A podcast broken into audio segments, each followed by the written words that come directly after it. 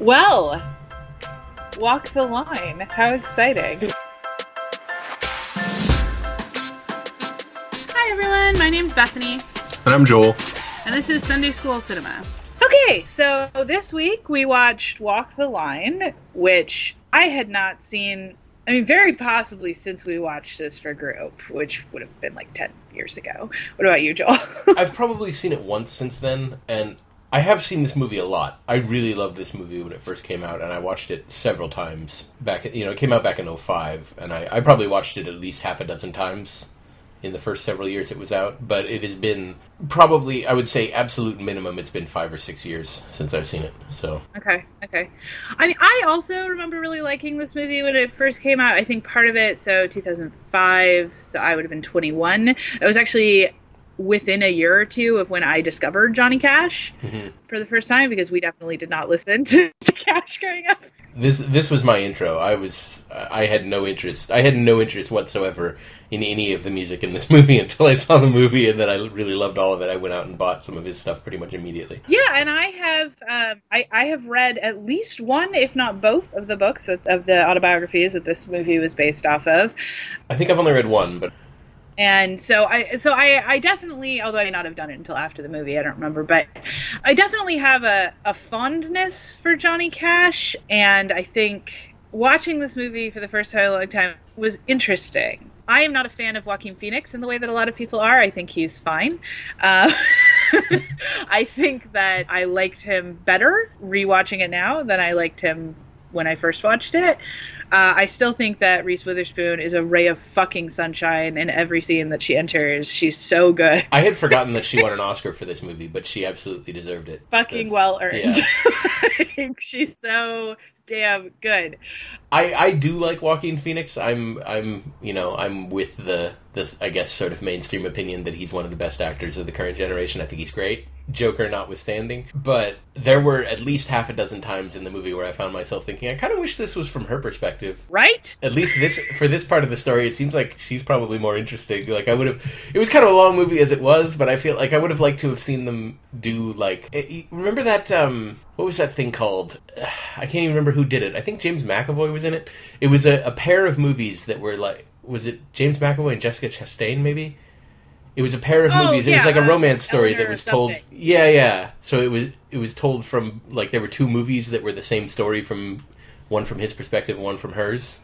I would have liked to have seen something like this, like that of this story. I, I never saw that, so I, I can't speak to the quality, but I like the concept, and I would have liked to have seen something like that for this. Because, like, what was her childhood like? She fucking grew up on the stage. Like, she must have had a fascinating upbringing too, and yeah, they just weren't they weren't able to get into any of that. Well, and because it is all based on his perspective. And the thing that I found okay, like first off, like let's be clear, the music in this movie is fucking fantastic. And Right. as someone who like this, it's so good, I would happily watch the entire movie. Did I like the entire movie a lot because of the music? Uh, because a lot of it, as someone who does not like biopics, like almost ever, it has a lot of the same problems that many biopics have. I mean, there are scenes, you know, when like sees like the shoe shine boy and like things where I'm just like, this is dumb. Yeah, that really stood out to me this time. The shoe shine thing.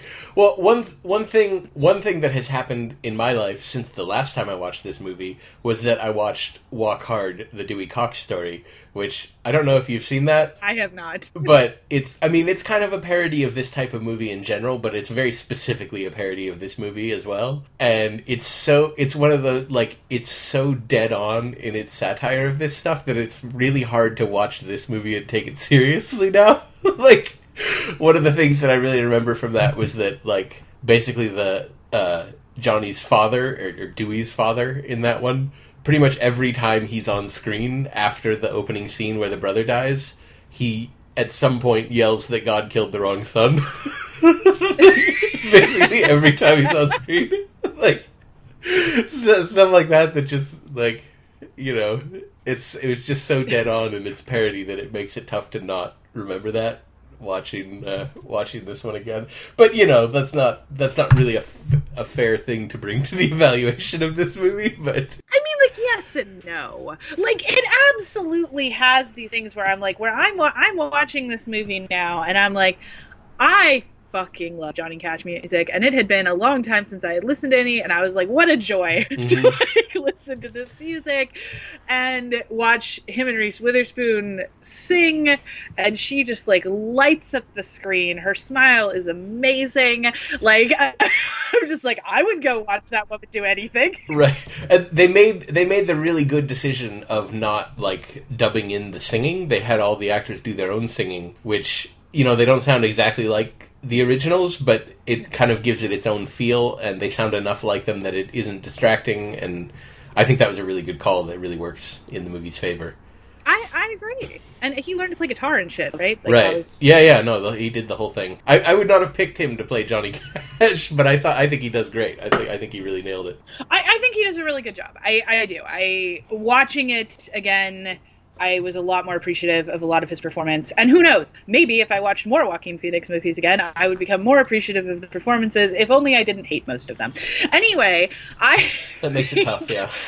it does. It's hard. I like watching this movie. I'm watching these two people who are glorious to watch, and also uh, the woman who played his first wife, uh, Ginnifer. Yeah, Goodwin. poor Ginnifer Goodwin had poor fucking Ginnifer. I mean, God, she's good, but man, she was like the the cliche of like the sad nagging wife to a degree that was just kind of painful. She literally never had anything else to do. I don't know if you remember, but his but his kids with her made a statement after the movie and were very upset about that portrayal. I do recall that. Yeah, which like fair. yeah, Uh, but she does a great job and but like realistically, this movie which runs 2 hours and 15 minutes does all of the things that I hate in biopics where we have the traumatic childhood sequence and which is pretty fucking awful, don't get me wrong. yeah, yep, that's bad. and like we're setting up for the thing that like makes him who he is and then and then to talk to make it worse he's a fucking drug addict. So then we spend ha- like over half the movie by a long shot watching him be incredibly self-destructive and shitty to like everyone around him especially his wife and fucking June right, future wife. And- yeah, I was just like, it's weird because I actually I have a soft spot for Johnny Cash in spite of knowing that he was like a very he he was a complicated person, and there are certainly things where I'm like, hmm. uh, but I I believe that you know he was trying. He certainly did things that some people didn't do. I mean, it's it's fascinating to watch him like perform at Folsom and think about like issues of you know justice in the judicial system and um, you know him like actually seeing prisoners as human beings hmm was like that's a big that's a big deal. Yeah, and probably even less common in some ways at that point. But i gotta tell you man like i realized like in the ending scene in the ending scene where johnny cash proposes to june on stage and it's clearly supposed to be romantic when she finally says yes and we get the, Yeah. le- the famous like shot of her yeah. That fucking gorgeous shot of them on stage together, but ah, shot, beautiful but this is fucking terrible Yeah. It literally immediately followed a scene where she turns him down, and it is clear that she has turned him down many times. and incidentally a great scene in which Yeah. she was great in which Yeah. every point she brought up was very fucking relevant Right. like you have given no like her line oh my god where he was like you know these things work themselves out and she was like shit does Right. not work itself out god if people work it out for you and you assume it works itself out and i was like chef's kiss Yeah, that, was a is- great line. Yeah. That is one of those. That line has. I remember that line from watching it years ago. That line has always stuck with me. I had forgotten it, and I was like, "Tell me that that line is not applicable to so many goddamn men." Yeah. And, you know, rich, successful people, certainly. That's. Absolutely. I- you know, it, like we mentioned, it is a two hour and 15 minute movie. And, you know, Johnny and June did end up married, and they lived together until she died. And, you know, He died very soon Right. So, from all appearances, they did have like a genuine love story that was complicated, but also probably there was a lot of admirable stuff there. But I feel like for the movie to get from that scene on the bus to that scene on stage, they needed to put something else in there to make it not seem just kind of icky. And you know, they weren't. yeah, I agree. They, I, I would have liked to have seen this as a limited series rather than a movie. Maybe like maybe that would have been the key. Sure. And I think that your point about her perspective is so important because I still didn't know a lot of like her questions, like what her fucking kids, her like, you know, like all of these things. Not to mention that she is undergoing, and this is an interesting thing that the movie brings up and never really like dives into, but like she is undergoing a level of public scrutiny that Mhm. Johnny will never have. right. I mean, she's a child celebrity. She's been in she's been in the spotlight since she was like five years old, and And she is having strangers in grocery stores tell her that she is fucking shaming her parents and like is an Mhm. abomination. Like these are whereas Johnny is still ultimately like being kind of celebrated. right. Well, sure, he's the rock star guy, so it's he, it's expected that he kind of behave that way. Yeah, And there's just there's no indication that he understands that. yeah, Which he probably didn't. yeah. I mean, I not that this is like that they shouldn't have included it or that it was inaccurate or whatever, but I had also not particularly remembered the scene with him sleeping with what is clearly a teenage fan.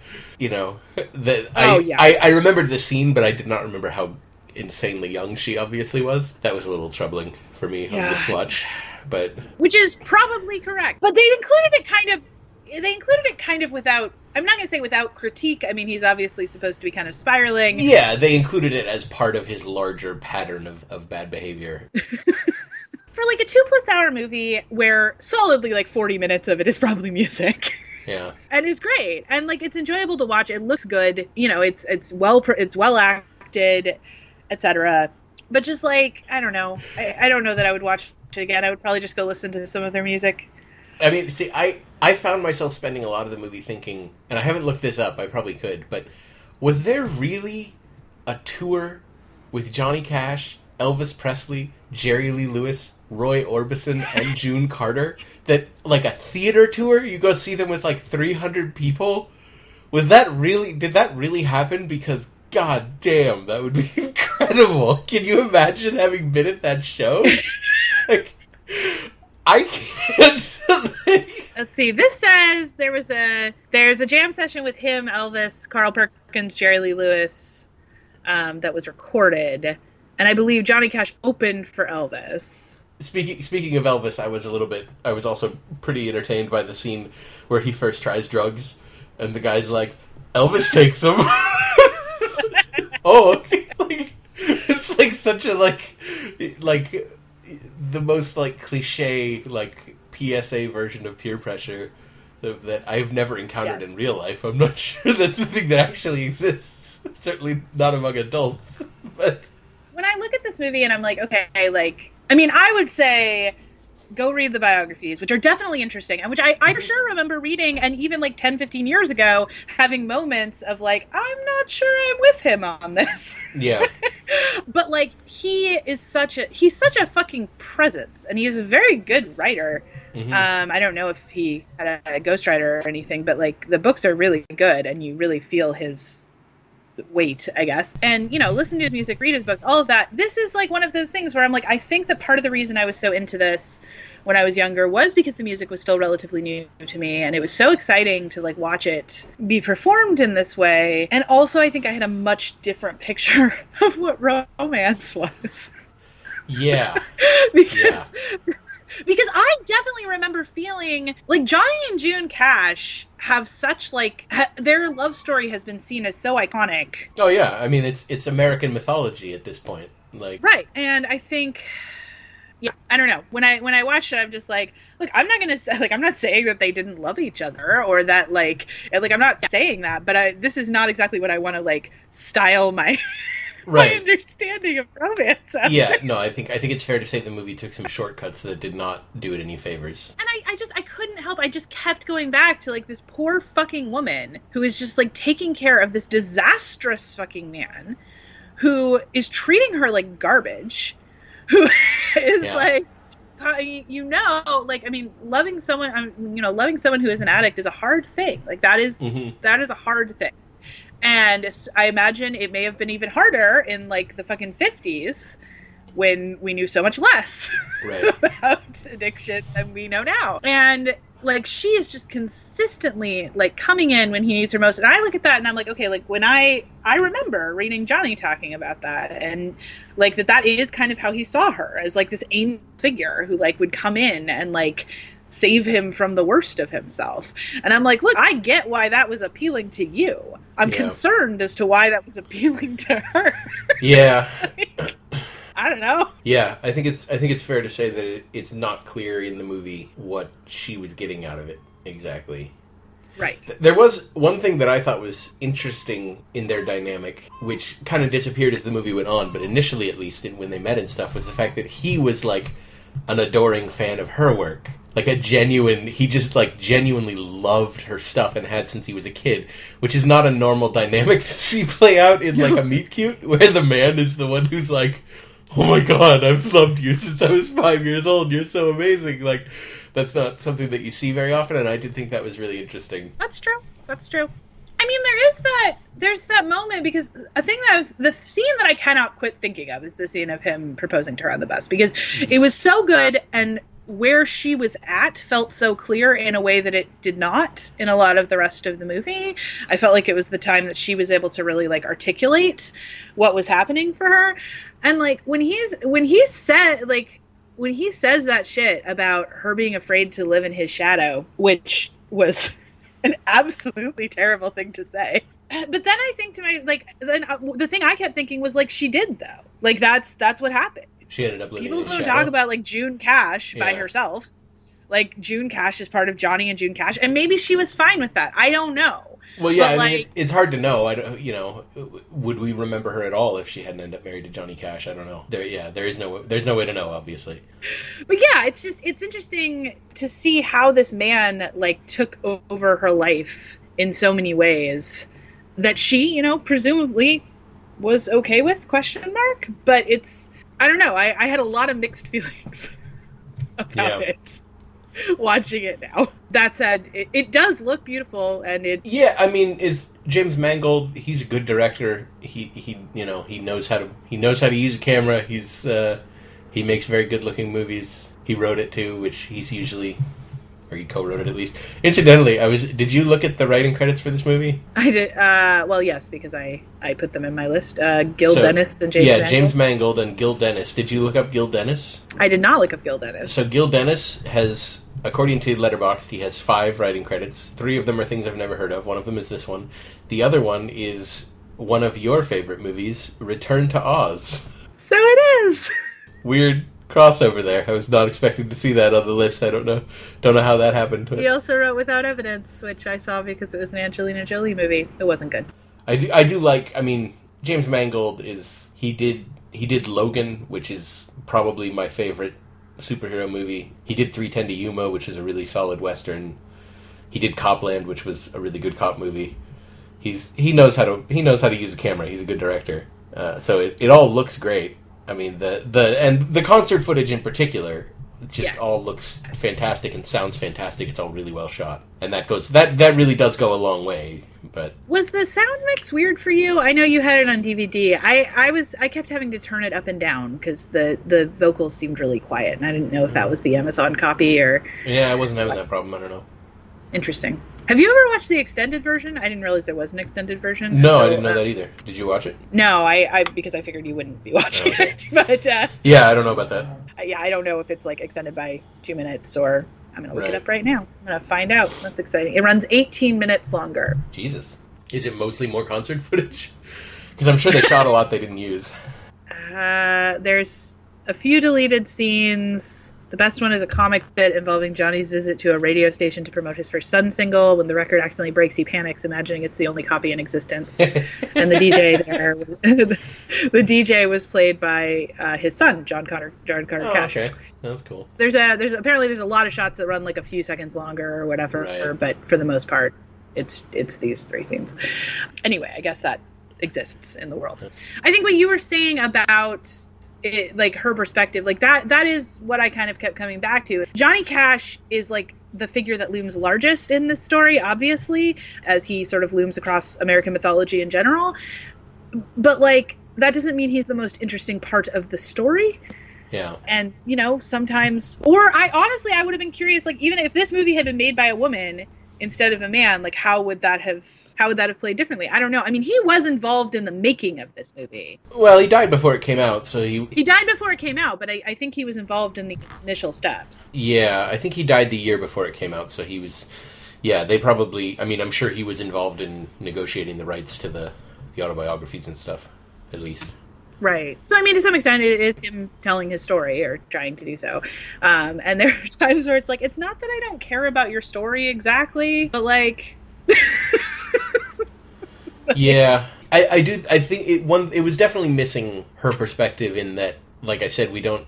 I don't really have a sense of what she was seeing in him beyond like a sad person who needed help, which he was, and you know, it's not. It's an honorable thing to see that, but that's not like a romantic connection. So I, I don't quite get Right. what she was, what that draw for her was. Well, and like I said, I mean, I'm I'm honestly the thing that I came out of this with is one of the things I came out of this with is that I am curious to try to find out if June had some authorized biographies of her own. I'd like to hear Yeah, I'd like to hear her her thoughts. yeah. I wonder if there's been like a good book written about the Carter family in general, because it's it's got to be. I mean, that's a big story. It has to be a big story. There's a bunch of them, and they, were doing music for decades. So It's true. It's true. Well, and I think that you know, I mean, we all we all tell ourselves our own story. It's not that I think June would say anything that you know shitty about Johnny or whatever. Obviously, she loved him, but like, I, I suspect it would be enlightening yeah, to to even see the story she's telling herself or she told Mhm. herself. Um, and I, I would like that, and maybe I will try to find and see if that. I think she did write. It would shock me if she didn't write at least one autobiography. that would seem a little weird. Yeah, she was clearly very prolific. So Yes.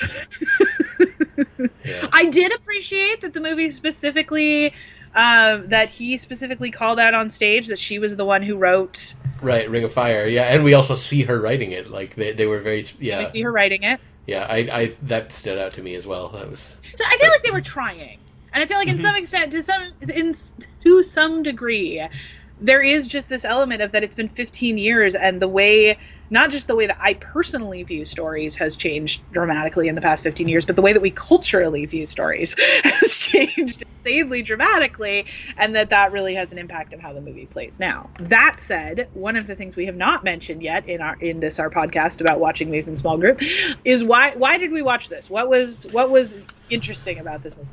Well. I mean, Johnny Cash is still is. I think it certainly was at the time. Sort of one of the the favorite characters of the kind of the Christians who still wanted to be like interesting and engaged with the culture because he was he was sort of a great prototype of that because he was this legendary musician that I mean there is no dispute about his place in musical history No. but he was also very outspokenly religious and he also had this you know very complicated backstory where he was an addict and all that and he'd had relapses and everything so he had like grit to his story like real genuine grit to it that a lot of christian narratives are sadly lacking so he uh, he was a very appealing figure to a lot of the people that were kind of in the same place that we were in at the time Right. And I think what you cannot leave out is that he was also extremely socially active. Like he he really cared about quote unquote liberal causes. And he and like for all of his flaws, which were many, it's very clear that he was really trying to make a difference. See, this is right. I was gonna, I was gonna get into this. Like, I don't know, you know, there, there. I'm obviously there are things about Johnny Cash that I don't know, and maybe you know someone could enlighten me with some depressing facts about him that I'm not aware of. But as far as I'm, as far as I have seen and know from his work and from his autobiographies and just what I've read about him, it seems like he was a very like he was a person genuinely interested, certainly in his in his later life, but I think to a large degree in his younger life too. He was a person who was generally interested in in doing the right thing and in treating people like people, and which is not you know the, you, you don't always see that. So uh, you know he had his whole Man in Black persona thing. That that was the, I mean that wasn't how it started. He I think he kind of took that on later, but the movie didn't get into that at all, which I actually thought was I guess I guess that was probably it all did a kind of- little. well, a little bit with the the Folsom show and stuff, but I, I think most of that was kind of later in his life than what the movie covered. Yeah. Um, I mean, Man in Black is one of my favorite songs. yeah, and he and you know that's the, like he continued, you know, he continued to do really good work up until Yeah. he died. And Dude, you know, his his version of Nine Inch Nails Hurt is fucking great. yeah, I mean at this point that his version is basically canon at this point. Like, Right. It's it's like what's his name's version of Hallelujah. Like Yes. that's the, the one that everyone thinks of. I, I think having someone who was. I think it was a big deal to a lot of Christians to have someone who ha- had that kind of like monumental cultural status that they could be like, nope, he's one of ours. Like, you know, because there aren't a lot of those. That's true. And I, I often like a thing that I was thinking about while watching this is that in terms of us watching it, like to some extent he served as some kind of bridge. Like Mhm.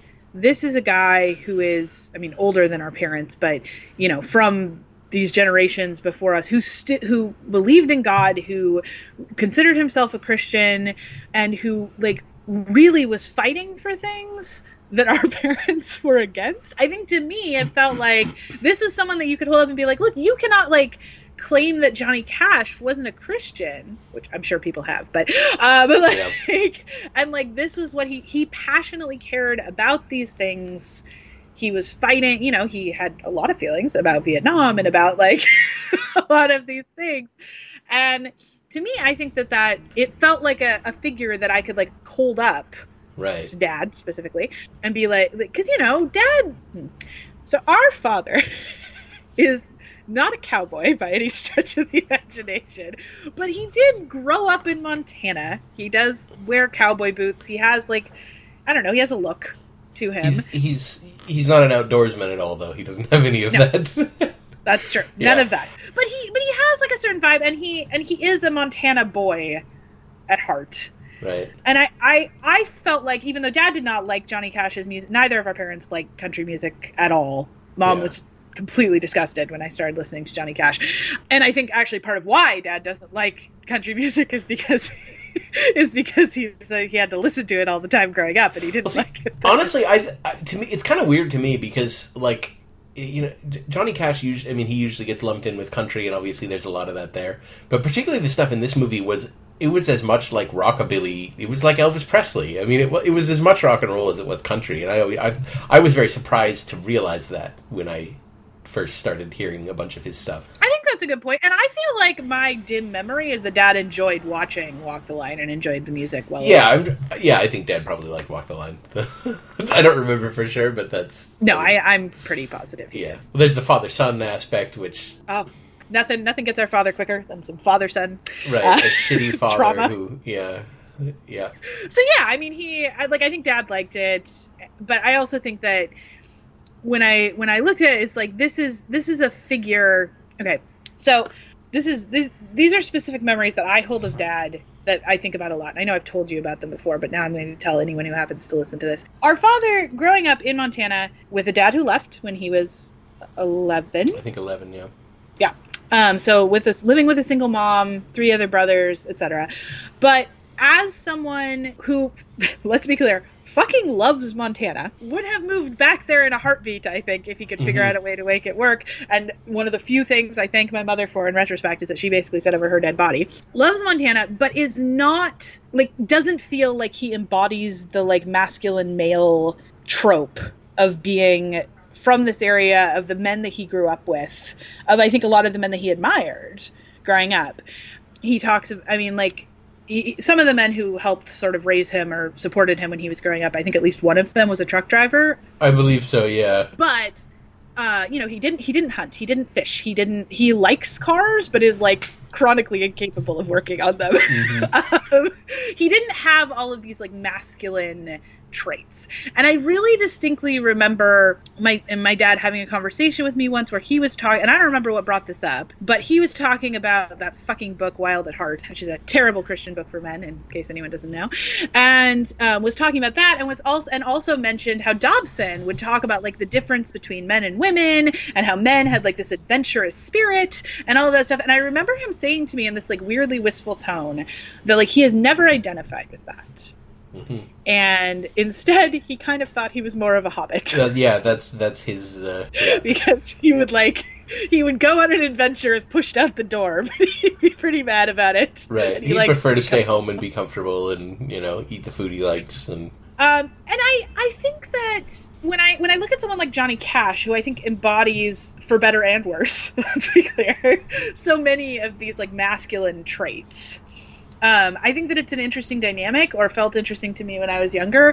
to like hold that up to dad and be like, you know, this is this very masculine man who you don't identify with, but you want to. Either way, certainly mom and dad, and I don't remember talking about mom to mom about Johnny Cash much aside from her dis- disdain for his music, but um, Mhm. certainly dad, I think, considered Johnny Cash a Christian, considered him a redemption story of the sort that dad likes Yeah. and I suspect considers him to have just been sadly wrong about things like Vietnam. Because yes, our parents still think that Vietnam was a good idea. Yep. My mother once told me that one of her greatest life regrets was going to a Vietnam War protest, and I was like, I feel like you should have some higher life regrets. I have a few ideas. Yeah, her life has not been that good.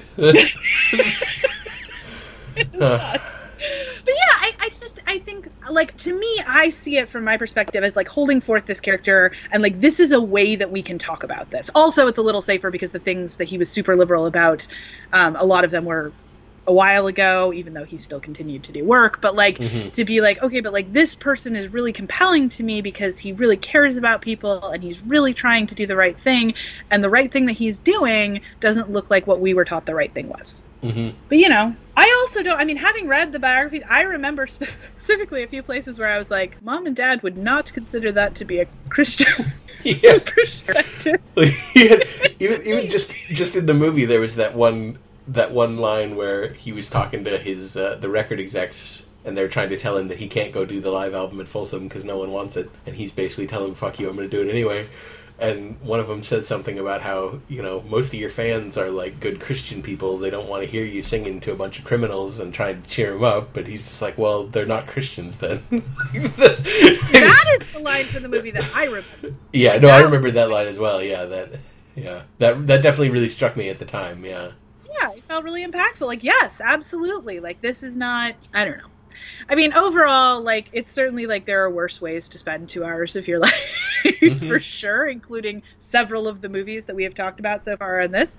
Yeah. Uh, Uh, for sure, yeah, this is better than most of the movies we've watched so far.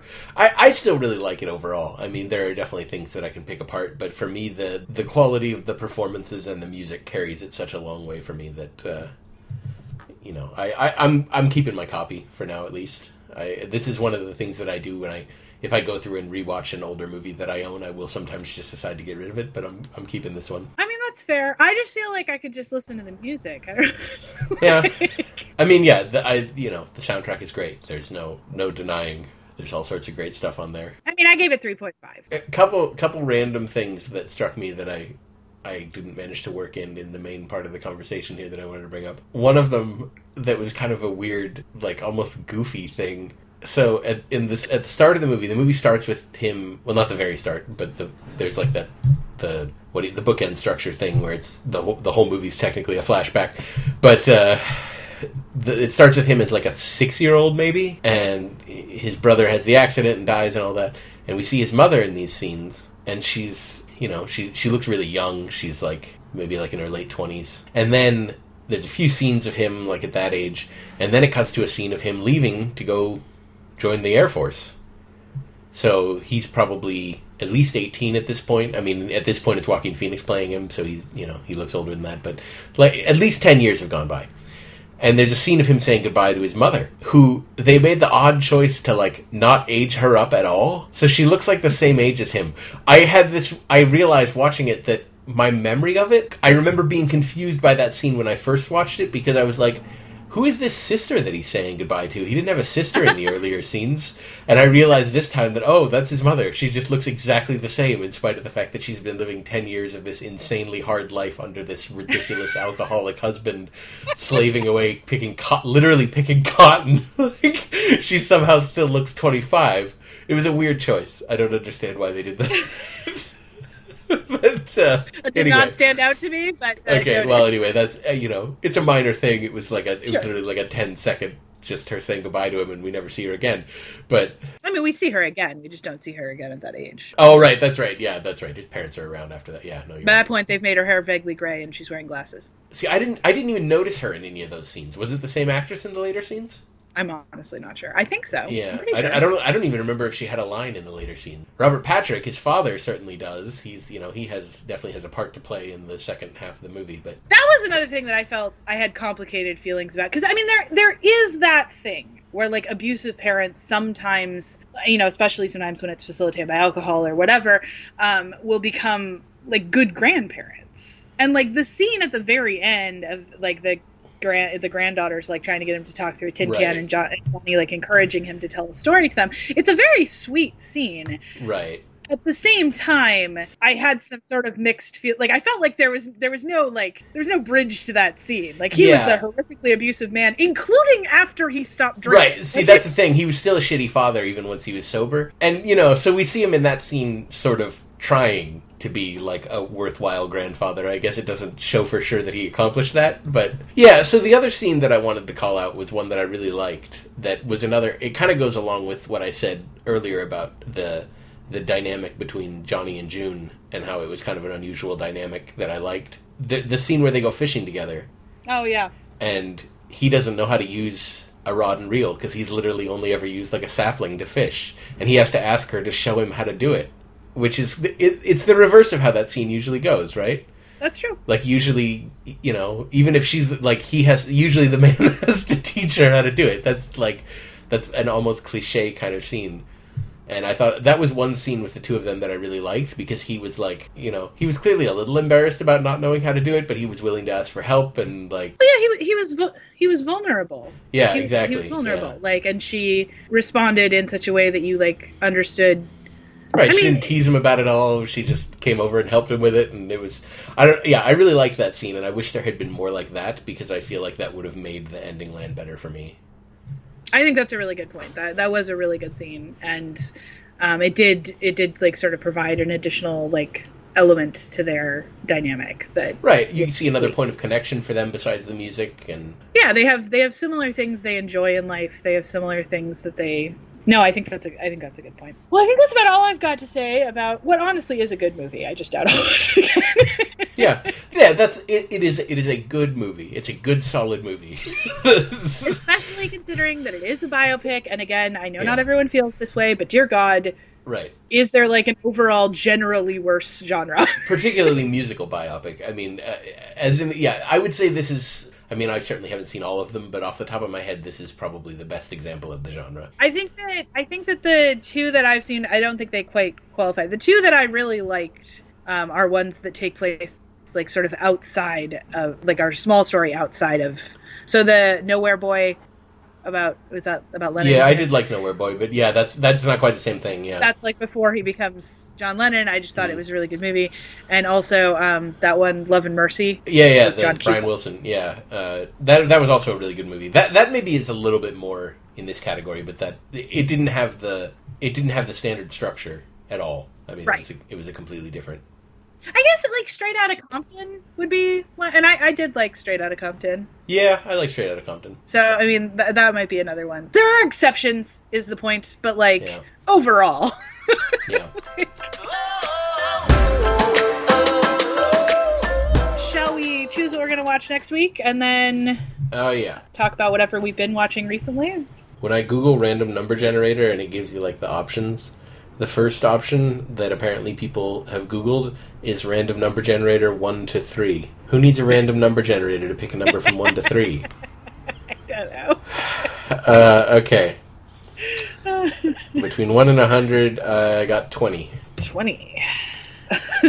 oh gosh. Um, Oh, that's promising. that is collapse. Oh Jesus, is that even available? Can you, is that like does that does that movie even really exist or did we imagine it? I don't. know.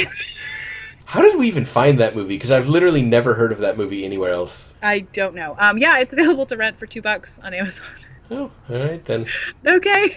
Well, what a fun time to watch a movie with a man explaining how the world's gonna collapse. Yeah. Do you do you want to do that or do you want to? I mean, where, where did you say it was available? Amazon. Honestly, I'm kind of fascinated to watch it now because he was. My memory, at least, was that this guy was saying like all of this is within the next five years. This is all going to happen. It, it's only 80 minutes. I mean, it's Yeah. short. I'm fine with watching it. I'm also kind of curious, like how much what he says feels like it, it plays out. I mean, this came out in 20, 2009, so a decade later. Um, for anyone who doesn't know, which is probably everyone, Collapse Right. Literally everyone. Yeah. Is, a documentary um, featuring this guy named Michael Ruppert, who apparently was a former LA police officer. Did not remember that. Um, I turned remembered he was law enforcement of some kind. And he basically just talks for 80 minutes about how he like talks about his career and what he's seen in his life and stuff but also like basically by the end of the movie is like we are fucked like Yeah. this is all ramping up really fast and we are really in trouble Right. One of the big things I remember was he was he was saying that li- like big part a big part of his thing, as I recall, was that he was he, he was saying that the world's supply of fossil fuels was like on the verge of running out, and no one was saying this publicly because they were afraid it would cause a panic. But he was saying that it's like within the next ten years we're not going to be able to make plastic anymore, which obviously has not happened. but no i mean yeah let, yeah let's do it let's let's see how it lands now Yeah, I'm curious. okay uh, well i guess next then is what we have been watching do you want me to start or do you want to start yeah, why don't you go ahead and start this time? I think we probably have at least a few crossover things. that's very possible. I know we have at least one, so I guess I don't know for sure what you're going to talk about, but I know there's at least one thing we both watched. So- So one thing that I watched about a week ago that I kept meaning to get to and had just kept not doing it was The Great on Hulu, and it was fucking fantastic. Did you watch through the whole thing? I did. Okay, so I've only watched the first episode so far, and I really liked it, so I plan on keep watching it. So don't, you know, no spoilers. But I did really like it. It's it's it's so good. It only gets better as the show progresses. I think it's just it's it's so much it's so much fun in a story that doesn't seem like it should be fun. Yeah, Um, it's it's really a delight. Uh, Elle Fanning is luminous and fucking fantastic, and um, what's his face? I'm blanking on his name. Nicholas Hoult um, is also just a really re- interesting character. yeah. He's his this this niche that he's found himself in lately is really working for him, It is. and yeah, no, he's great at it. You know, so he had- the the show covers um, Catherine the Great's um, initial arrival to Russia and plotting towards getting rid of her husband to take over the throne. And of course, we all know, historically speaking, and if you don't, spoilers for history, I don't know, that you know Catherine the Great ended up being one of the longest rulers of Russia and was generally considered to be very a very good ruler. Well, you know, if you don't know, go watch that HBO miniseries from from earlier this year or whatever Yes. it was. It's a, it's a little weird that both of these came out so close together, but Apparently, she's having a moment. I will say, I think this is much better than the HBO series. Which, yeah, I ended up I ended up pretty mixed on that one. Yeah, like for me, the thing that I mostly came out of the HBO series with was what a fucking delight it was to watch Helen Mirren like having sex with these like 25 year old dudes.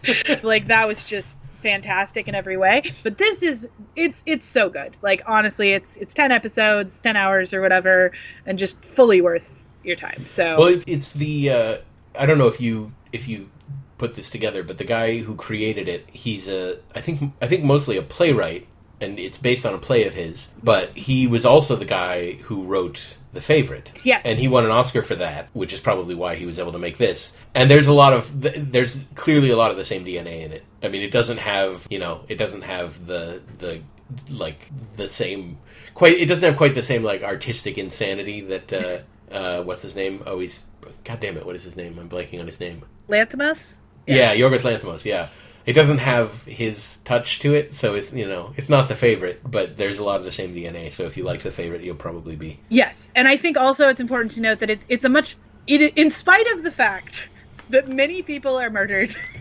that generally it is like there are definitely some violent scenes and stuff. It is overall like a much more lighthearted thing than the favorite, uh, which is part of what makes it interesting. I think like there are sad parts in it and stuff, but the favorite is just like such like a psychosexual insane mess um, that I loved. But don't get me wrong, but the uh, favorite and- was also pretty fucking hilarious though it was, I mean, but I felt like the highs and lows as far as tone were different. yeah I don't know. That was just my take. that's probably that's probably true yeah i haven't seen the favorite since the theater so it's been a while I also spent a day watching all the way through the new Babysitters Club on Netflix, which was also fucking fantastic. I've heard good things about that. Yeah. I did not have the experience of watching the baby or of reading the Babysitters Club much as a kid because mom didn't want me to, so I don't have the nostalgia connection to it, but I think that the show is really genuinely as someone who watches things about teenagers just all of the time, it is one of the few shows I have ever seen that while watching it I was like, "Oh no, this this really feels like it is about kids this age." Um, in terms of like the problems that they are struggling with. Sometimes they fuck up and are like genuinely mean to each other because they like haven't figured out you know boundaries or how to control themselves or all those things. And like the the battles that they fight feel like like feel appropriate for their age. It doesn't feel like some like you know impossible thing. And i think the kids the kids are good. The the performances are occasionally a bit i, I thought there were moments where i was like mm. but honestly like the overall arc of the story and stuff it's so sweet. It, it's so good. I it was exactly what i needed. So i highly recommend that. Okay well this may be what Joel was talking about in terms of us having overlap. So I watched The Old Guard. Yep, that was the one. Joel and Joel did not like it. Well, so uh, hold on. Let's let's be clear here. I, I gave it three out of five. I thought it was okay. If they make another one, I will probably watch it. okay, I gave it four out of five with potential to become four point five if I rewatched Yeah. it. I fucking loved it. I love Gina by Prince Bythewood. I have loved basically all of her movies except for her adaptation of The Secret Life of Bees, which was kind of shitty, but I adore her. And I definitely just had so much fun with this movie. There were moments where I felt like it, it I mean, it ran a little long. It's two hours, and I guess it's two hours, but, and there were a few moments where I was like, the fighting is cool, but maybe I'm not in the mood.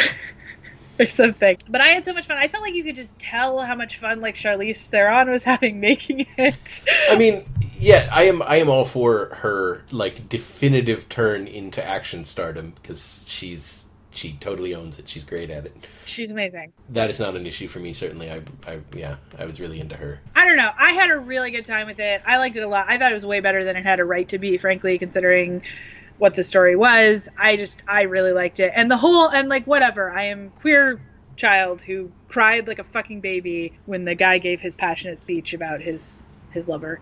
Yeah, I, I, It was good. my eyes, my eyes rolled out of my head in that. It but, was uh, fucking good. Fuck I mean, you. it was it was a well written little thing, but putting it in that context was insane. No person would ever say that there.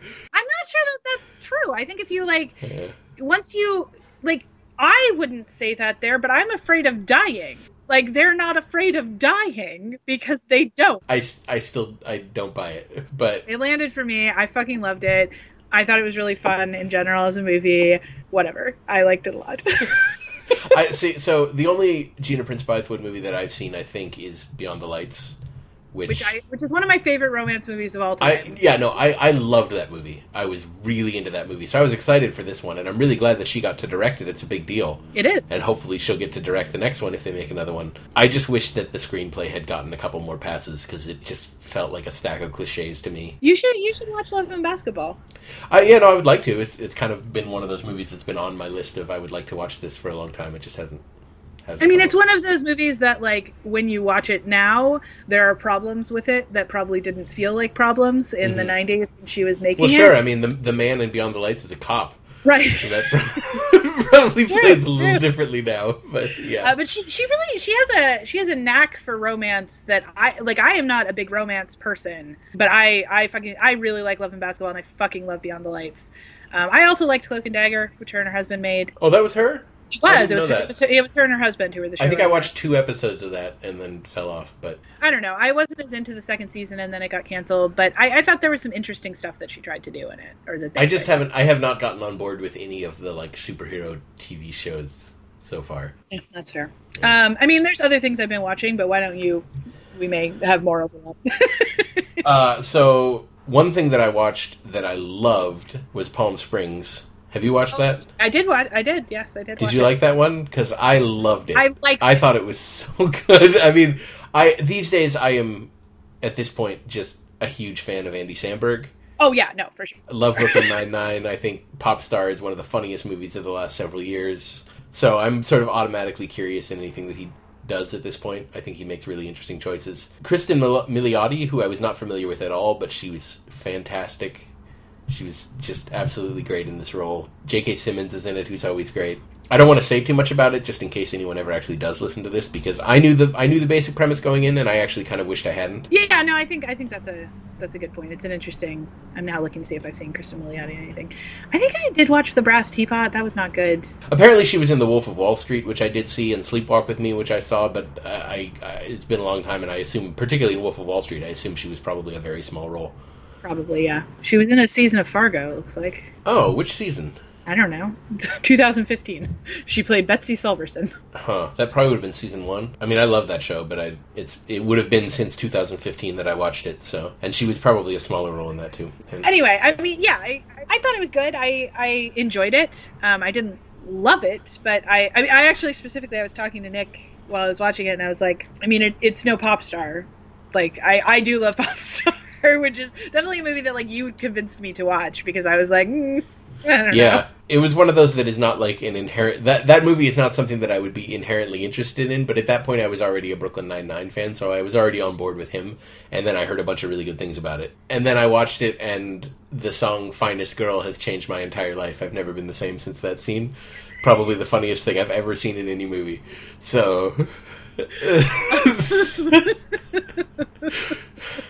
yeah, no, I, I had never seen Brooklyn Nine Nine. In fact, I believe I started watching Brooklyn Nine Nine because I liked Popstar at the time. So, so yeah, I watched it. I liked it. I thought it was good. I thought they did a lot more with the premise than it seemed like they would have. So, yeah, no, it's it's worth watching. I mean, it's like what like 100 minutes on Hulu. So, Yeah, it's on it's on Hulu for free if you've got Hulu. So go ahead and give it a shot. Yeah, Tina and I have been continuing our our working through the Marvel movies. So we last night we did Guardians of the Galaxy Volume Two, which I was actually uh, I was kind of surprised because I hadn't seen it since the theater. But so when the first Guardians came out, I was a huge fan of it. It was one of my favorites of the Marvel movies. And when the second one came out, I was kind of underwhelmed. I wasn't really that into it. But having rewatched them now, my, my, my opinion has definitely flipped. I think the first one is real thin, leans real heavy on Chris Pratt's sort of brand of humor, which I do not care for anymore.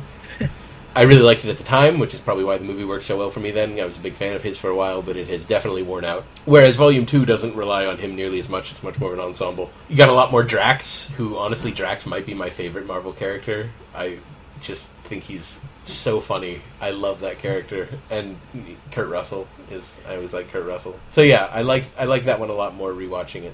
I watched that one right before the first Infinity War, right before it came out, because it was the only one that I hadn't seen because I hated the first one. so I hadn't got to see the second one. Um, and I, I, obviously, I'm glad I watched the second one before I went to go see Infinity War because they did actually tie in together. Gosh, it just I just did not like it. I liked it better than the first one, but that was a real low fucking bar. I have a real issue, and I, and I know we've talked about this before, but I'm going to do it again. I have a real issue with and and honestly it was made worse because I watched these two movies like back to back where in Guardians of the Galaxy 2, Chris Pratt is having all of his fucking daddy issues with his actual father and then also with this man who raised him in this horrifically abusive fashion. And then in the end, the man who raised him in very abusive fashion gets some sort of like beloved send off and is just like, I loved you the whole time I was kicking the shit out of you. Yeah, I, I agree. Yondu's redemption was a bit uh, that was a bit of a bridge too far for me as well. Um, yeah, it was a rough. It was gross. And then it was followed again by me going to see Infinity War the next day. It was followed by me watching what I found to be a truly like morally repugnant viewing of um, what's her face, and I'm not gonna be able to remember the names of these characters because I am bad at that.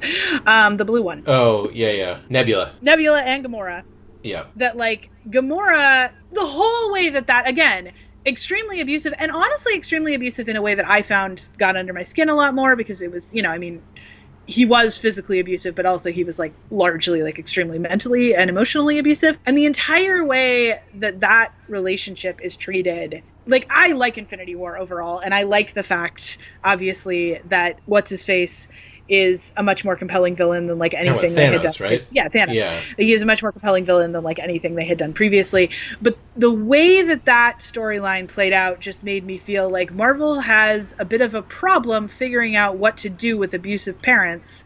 um, and they really want to wrap a bow on shit, and that really, really upset me. And so, like, like I, I went into it upset about watching that in the second Guardians of the Galaxy movie, and then that happened, and I was so angry. Yeah, it's particularly annoying because I like I, I think Yondu is actually kind of a I actually kind of like his character, but not like in a oh he's a person that I would like to actually be around because he's a good person deep down kind of way. Right. And also, I mean, I'm pretty sure that Yondu's arrow, the weapon that he uses that he controls by whistling, is the the single coolest thing in the Marvel universe. it's it's Okay. just fantastic, and there's a really great scene in the second one where he's I don't know if you you probably don't remember. I didn't really remember it, but he's walking through a ship full of people and uh, you know one of the the great songs from the soundtrack is playing and he's, he's just you see like the tracer of the arrow going everywhere all around him hitting people and it's just a really great scene but yeah i agree with you that uh, they if they if they were going to go that way with him they did not set it up correctly in the first movie No, it was it was completely unearned, and it was very clear. Like it felt like it felt like excusing and hand waving this very abusive behavior in a way that I just found like I was like, no, I'm not fucking sorry he's dying. What is? yeah yeah what else have i i've been doing i you know keeping up with my hbo stuff are you watching perry mason I am. what do you think so far i mean i'm i'm an episode behind so i don't know where you're at with it but I'm I, I'm caught up. I I think it's pretty fast. I mean, it looks fucking incredible. The visuals are all amazing. I think they've done some really interesting things. I'm the first episode I wasn't so sure, and then I think it's the second episode that Sister What's Her Face shows up. Oh yeah, yeah, no, that's uh, Tatiana Maslany. I don't know if you were familiar with her at all. I knew her from the show Orphan Black, Right. I never watched that. Which is a bit of a mess of a show, and I never finished it. But do you know the concept of that show? I do. Yes. Yeah, so she plays like eight different characters in that, and does it really well. Like she's incredible. There's a couple of the characters you would like you if you didn't know you probably wouldn't notice they were the same actress and not because of like makeup. She's just that good. And she's great in this show. So I was I was really glad to see her when she showed up because I hadn't realized she was going to be in it. Yeah, no, she's she's fantastic and definitely like the first episode I was like, I don't know, this is fine. And then like the second she showed up, I was like, oh no, I'm in. Like, Well, I, I really like Matthew Rhys too. Um, I like him too. I just that like that goes a long way for me. I I was a little bit hesitant after the first episode too, though, because lit- I mean, I guess spoilers, minor spoilers, because this is literally the literally in the first scene of the movie. You see a dead infant with its eyes sewn open. Like that is fucking grim, and I'm not really sure that it needed to start out that way. I Like, don't think it did. yeah, you know, it'd be one thing to like hear that it happened or whatever, but you literally see it on screen in the first scene of the show. I, I was, I, I was immediately kind of on my back foot about it because of that, but I've, I've largely come around. I would say this is this is kind of a side note, but do, uh, do you know anything at all about the original Perry Mason? Not really. I think Dad likes him. So I I didn't know anything about it other than that it was a thing that was popular. So I was while I was watching one of the episodes of this show, I looked up the old show to see if like these were these side characters in the old show, like were they played by anyone familiar, or whatever. Just because I was curious, and I realized that in the original show, the original show was not a detective series. Perry Mason was not a detective. It was a legal a legal show. He was a lawyer. Yeah, that was my okay. Like that was my impression because I uh, because he's the one who would do like the big court scenes, right? Where Right. he would yeah, he like- does the th- he does the thing where he he gets someone to confess on the stand. Like that's the Right. Yeah, that that was my association. I don't understand why. Like, how is it Perry Mason if they completely changed the premise? I don't understand why they chose to do it that way. I think I was mixing it up with Columbo, which is the, the a detective show. The, I think that was kind of what I was thinking it was, just because I knew that this show was about a detective. I've also never see. This is my my overall um, almost total ignorance of television pre like early two thousands. I mean, Yeah. so you know this is all stuff that i'm sure is very obvious to a lot of people but i was very confused by that when i realized that i don't understand why they chose to do it that way like why not make it its own thing if you're going to completely change the premise to that degree Right. i thought that was a weird choice but overall i'm into the show yeah, no, I'm liking it. Um, are you watching I May Destroy You? yes and i th- i think i'm caught up on that one i think i've watched six episodes Yeah, that sounds right. I'm pretty fucking obsessed with that show. Yeah, no, that show's great. Uh, I was that one took me an episode or two as well, just because it was so not what I was expecting. I was expecting it to be a comedy. Yeah, so, the first episode I watched, I was like, I don't know how I feel about this totally, and then I watched the second episode, and I was like, oh no, this this may actually this is brilliant.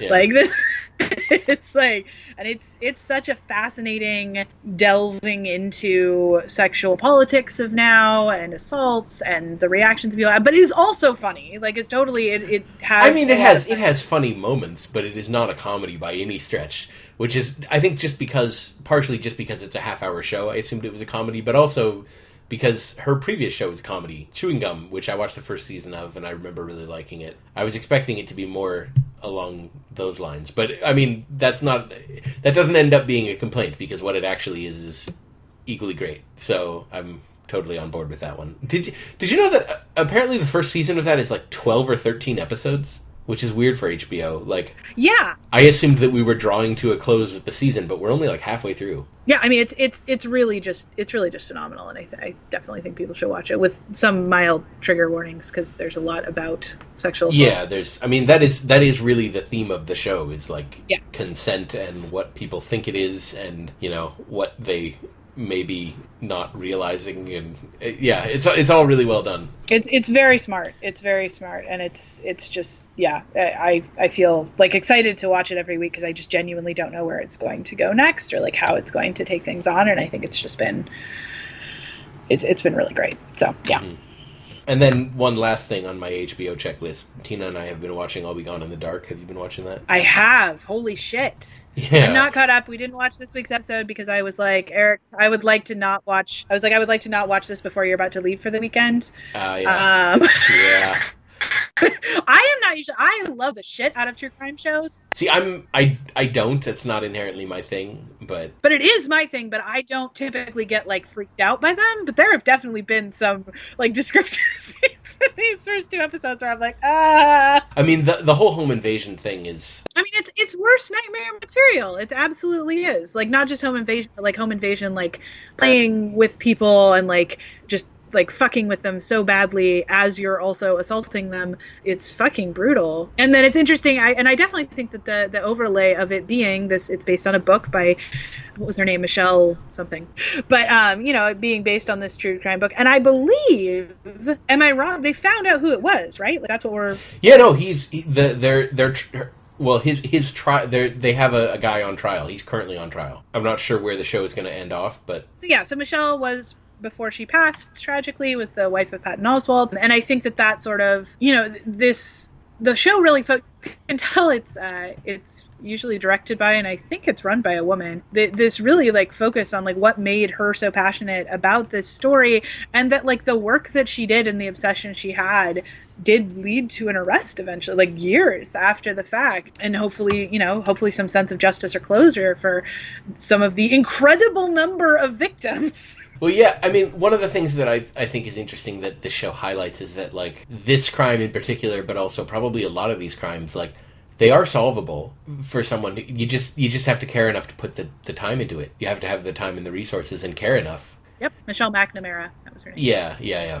And you know, like there's interviews with detectives who worked the case back then and stuff, and like you know, it seemed like they were. It wasn't that they didn't care, Right, they feel bad. Right. Well, and at the time, at the time, they may, they maybe didn't have the resources to solve it, but they do now, and they have for, they have for a long time, and it hasn't been solved. The thing that I have thought about a lot in the last six months is my deep love of true crime and my very ambivalent at best feelings about police Right. and how frequently police are the heroes in these shows and that a lot it really is kind of the you know phrase going around twitter right now is propaganda Whereas in this show, it's like one after the other. They're all just kind of like, yeah, we couldn't figure it out. I don't know. Exactly. it just Exactly. kept happening. I, I really felt out. like this show is being like is is is really being like, look, this didn't like this is a show, especially at this moment where I'm like, oh yeah, God forbid we defund the police department and they won't be able to help with rape. What would that be like? And one of the one of the things in the I think it was in the second episode that really stood out to me that they kind of I mean they didn't spend a lot of time on, but like, because this show is specifically about this one case, but a couple of the cops talked about how like not only was this like this was not uncommon in that area in Right. that time period. There were a bunch of these guys doing this serial offenders. The the Golden State guy was not even the most prolific. He was maybe the most creative. Yeah, he was. Yeah, exactly. His story had that kind of horror movie element to it that got media attention and stuff. But there were there was a ton of this going on at the time, apparently, which is just spine tingling. Like, Um, so yeah, no, I mean it's great. It's it's a really fantastically put together um, docu series, and I'm so grateful to get to watch it. But also, I would not recommend it for anyone who is spending a lot of time at home alone or um, who is like sensitive towards mm-hmm. some of these towards watching some right. of these topics because it's definitely like it's not visually graphic but they definitely describe there's a lot of victims describing their stories in extremely graphic yeah. detail um, yeah. That's, that's hard to watch and i'm glad they got a voice but and they have i mean i don't know why but for some reason there is a ton of footage of michelle mcnamara talking about the like talking about her process and all that. I don't know why she recorded all that stuff, but it's great that she did and that it's now they're able to use it for this series. Because even though she, you know, she's gone, she died a few years ago now, but she's still very much a part of the of the show. Absolutely. So